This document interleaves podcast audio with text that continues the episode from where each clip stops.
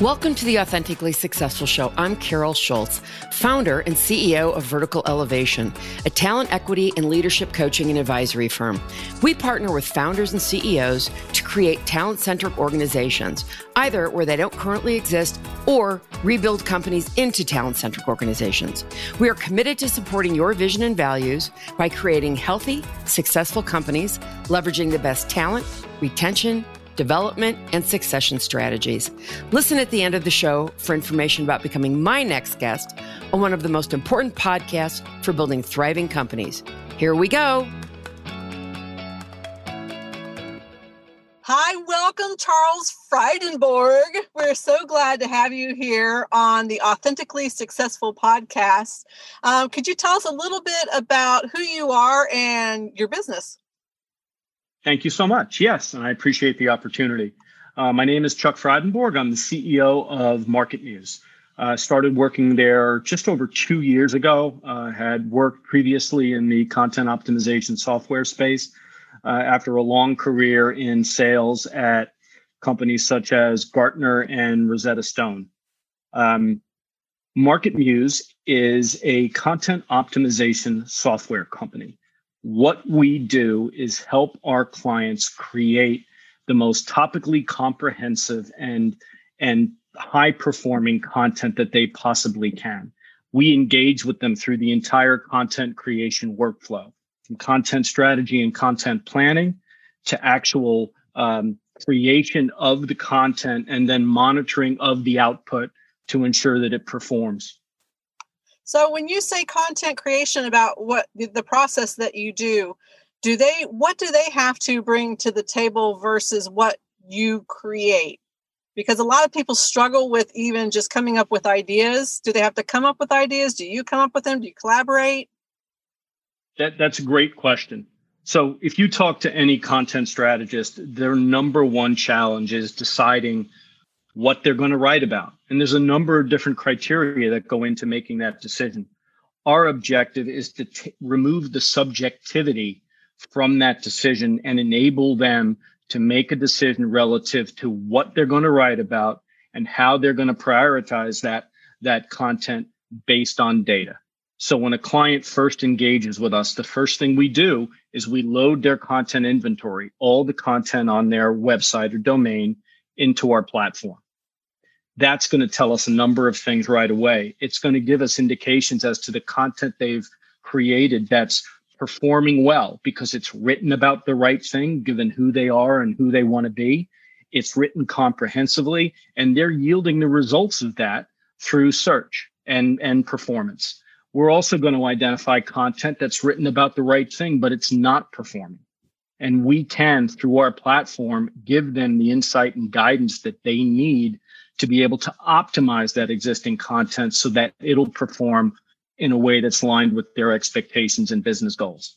And then finally, we can highlight for them gaps in their content inventory, subjects, topics that they should be writing about, but for whatever reason they haven't.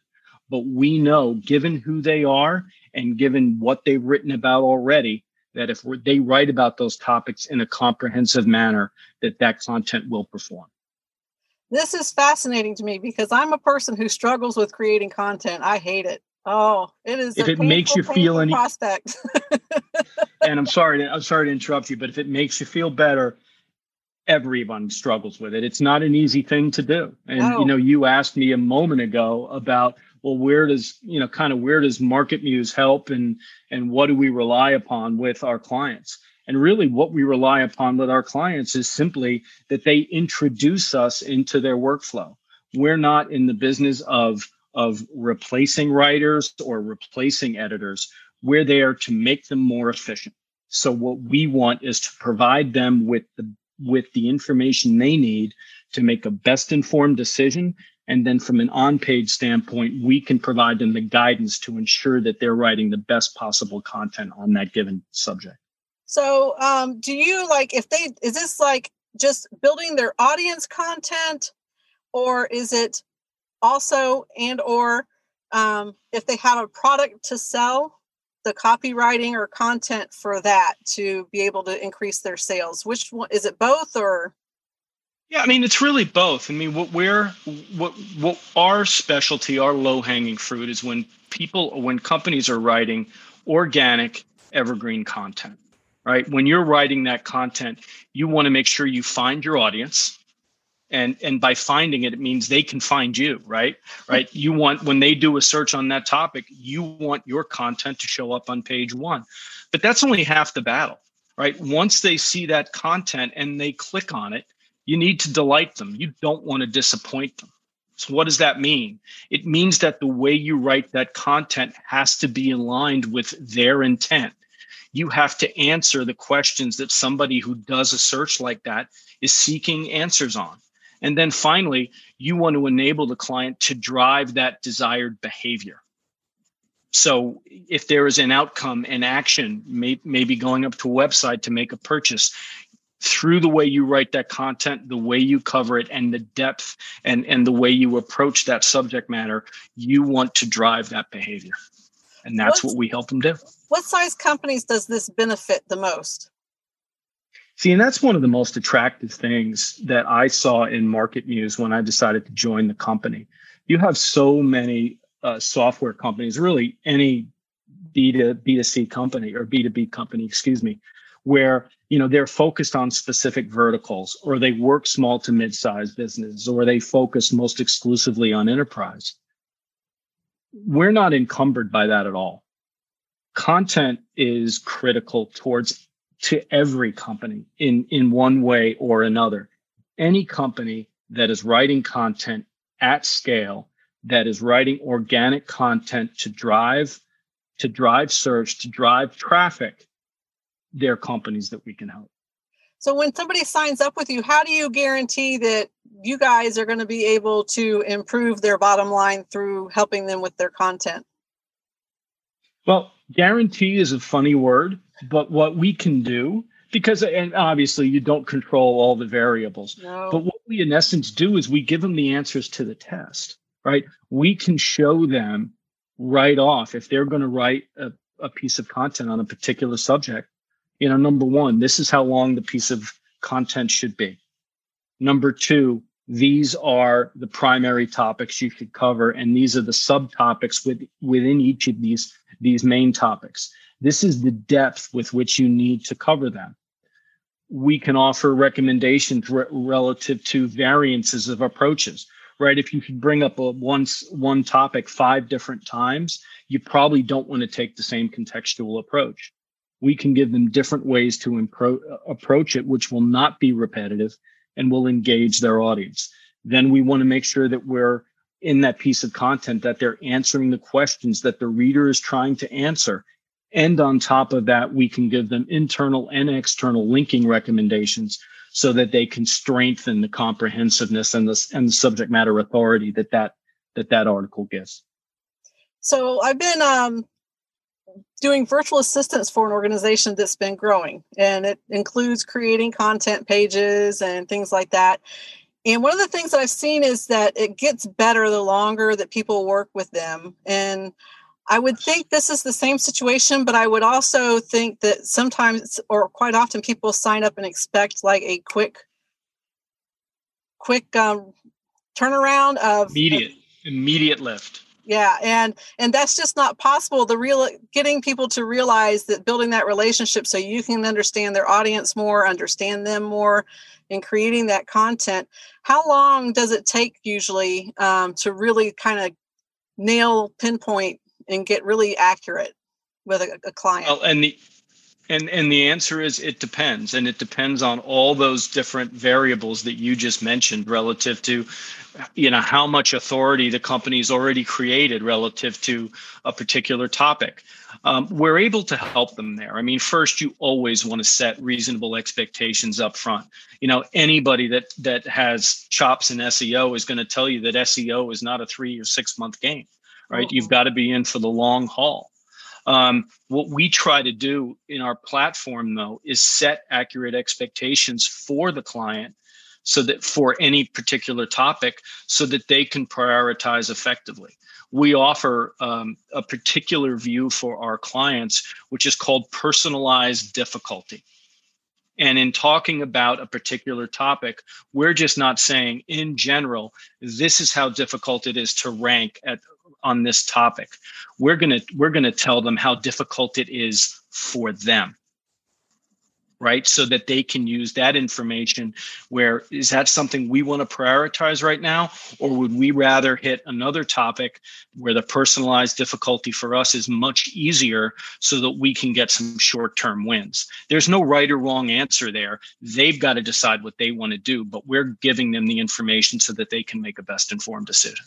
Yeah, it's really hard. And looking at the background, um, watching some people become their own worst enemy during the process because you get frustrated and you want things so much that we tend to block ourselves. And the, I would say open communication really keeps the ball rolling, but some people get really stuck on um, what they, I guess, they created in their mind.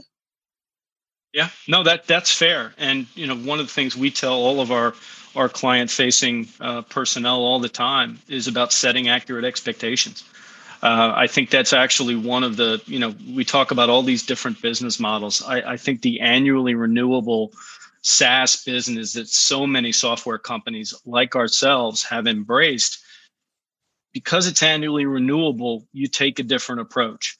You know, your focus is not to get a client because if you get them, by setting false expectations and then you lose that client after a year all you've really done is burned a lot of resources and burned a bridge right? What right. you want to do is set accurate expectations so that client understands what the definition of success really is and they believe in the fact that we can execute together and get them there. That's how you get a client that stays with you and, and expands their their spend with you year over year over year and one of the great ways to grow your business is outsourcing what you are not good at. which yeah. is where you guys step in. But then also as a company, you have to, because content is king and we need a lot of it, you have to outsource it, I would imagine, and have really good quality employees helping you create all of this because it does take quite a bit of time to create content. True? Well, you know, actually, we don't create the content for them. Ah. Right? We we we are providing them the technology so that they can produce the content more effective, effectively and at higher scale. Where we do augment writing capability, we actually do it through our platform. Uh, one of the one of the uh, deliverables that comes with our platform is an offering we call First Draft, uh, which is a natural language generation offering that's built off of our content briefs where we provide our, our clients with machine generated content on a specific topic. Now, it's called first draft for a reason, right? It's it needs polishing. It certainly requires editorial oversight, but they can take sentence and paragraphs from from what our platform has produced for them and they can include it in in their content to accelerate their capability to create content more quickly. So if someone wanted to outsource their content their um, content creation what would you suggest that they do? I mean there are uh, a, a bunch of really wonderful uh, writing services networks and agencies out there. Um, if uh, you know, and frankly, this is something we see a lot. You know, companies in the midst of the economic impact of the pandemic have had to cut back on resources. And of course, just like everybody else, they're they're being told, okay, yes, you've got less resources, but you still got to get it done. You still got to produce the amount of content that that we need to drive the business results that we want to drive. Um, we feel like we do help our clients in that direction by making them more effective and more efficient. Having said that, we do have relationships with a handful of, of writing services networks and agencies that we can refer our clients to when they have a need where they just they need to throw more resources at the problem than they have so during covid i would imagine you guys your business has skyrocketed because so many people are having to improve their content pivot, change things up. Um, how has that been for you since COVID? You know, it, that that element of the equation has certainly helped us. I, will be frank and tell you that it's been more that positive impact has been more than uh, counterbalanced by reduced spend and reduced investment by companies, especially in in marketing organizations. But having said that, uh, we still grew very well in in 2020 and we're expecting to uh, accelerate our growth to pre-pandemic rates uh, in 2021 and how do you one of the things that i see in businesses that succeed is they just they react and they make decisions quickly and they bring people on board when they need to add in new employees to fulfill a need. Um, how have you guys been managing that with new hires and managing employees? What's your leadership like for um, your organization? Now, you know, I appreciate that question because I think it's so important. And, you know, you asked that question within the context of the growth of our organization and how we've been able to iterate and pivot. But I would offer that it's the same basic fundamental strategy that that that successful people employ. Right? You need to be able to look in the mirror and go through a, a, a truthful exercise of of introspection, right? To look in the mirror and see and see what's there, to understand what's working and not working and iterate. Um, and I feel like we've done a really nice job of that in the last year. Um, we're not going to have all the right answers, right? You're going to get some things right. Some things you're going to make the best informed decision you can make at the time, and it's not going to pan out. But you have to be able to look at it critically, be honest, and raise your hand and say, okay, we got that one wrong how can we learn from the experience we've just had and improve? And I would say that's really where it comes into answering your question in terms of how we have iterated and improved is going through that that perpetual exercise of of introspection to make sure that you get it right. Don't be afraid to make a mistake. Just don't make the same one over and over and over and how do you um, go about hiring your people and then keeping people um, on board with your company um, do you guys have a certain um, atmosphere that you want to create with your employees? Yeah I, I think we do. I think everybody does. And and with you know with a culture regardless of what the specifics of that culture are where it falls apart or when there's friction is when your leadership team is not behaving in a way that's aligned with the culture of of the company. Um, I take that very, very seriously. My leadership team takes that very seriously. You know, we want to challenge our folks. As I've mentioned, we we want to we want to create an, an atmosphere of what we call radical transparency. Uh, we you may not always like the decisions, but we're always going to explain them. We're always going to tell you why, and we're never going to be afraid to hear contradictory or dissenting opinions. And we're going to continue to iterate and work to get better every day. And the underlying theme on that is you do you do all of that while making sure your communications with your your fellow employees, with your partners, with your clients are always respectful, always always professional. You know, somewhere along the line, uh, being politically correct kind of got this negative um, connotation to it. I, I don't, I don't buy into that. To me, being politically correct means you're sensitive of, of alternative positions, that you're understanding, that you're compassionate, and that you seek to find common ground. That's something we're proud of. I love that. I love that. I, I really appreciate you um, sharing that. That's really important, and um, it speaks a lot to you and your organization. Well, thank you for saying that. Uh, well, thank you. Uh, how can people? Can, our time is up, unfortunately. How can people connect with you? Well, I mean, me personally, please just find me on LinkedIn. Uh, we mentioned the last name at the outset of of the program. It's kind of unusual, Charles Frydenborg. It'd be hard to miss. Um, www you know marketmuse at marketmuse.com um, please feel free to reach out at any time would love to have a dialogue with anybody that uh, decided to you know invest 30 minutes of their time to listen to our conversation today.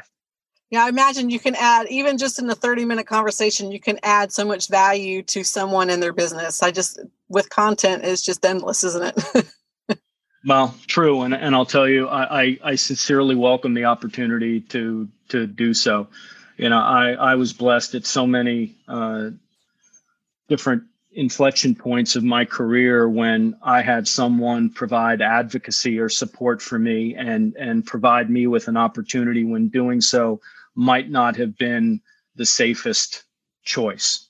And you know, I, I'm very cognizant of that. So any opportunity I have to give back or or help somebody, uh, that's where I was a few years ago. I'm I'm happy to do it. So you guys, if you're listening, and you are, take them up on this offer and it's marketmuse.com. Thank you so much. Thank you for listening to Authentically Successful. If you are a successful founder or CEO who would like to be on this program, please visit verticalelevation.com slash podcast slash apply. If you learned something from this interview and it made a difference, please share it on LinkedIn or Twitter. You can also do a quick screenshot with your phone and text it to a friend.